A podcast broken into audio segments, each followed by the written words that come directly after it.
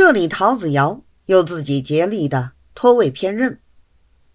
魏偏任道：不但五科那里两份合同是老哥的亲笔记，后来打的一份一式两张，一张五科拿去，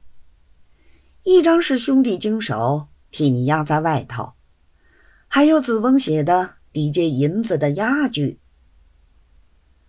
陶子尧听了这个越发着急道：这个统统都是假的，只有头一张合同办22000银子的货是真的。魏偏任道：你别发急，我现在又不问你要钱，大家都是好朋友，有福同享，有难同当，横竖上头发下来的钱总不值22000，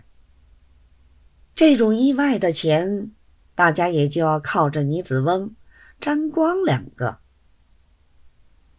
陶子尧见话松了些，因为自己已托了周老爷，也不多说，但托他见了五科哥好歹替我善为说辞，说这里头我也没有什么大好处，总算他照应我兄弟罢了。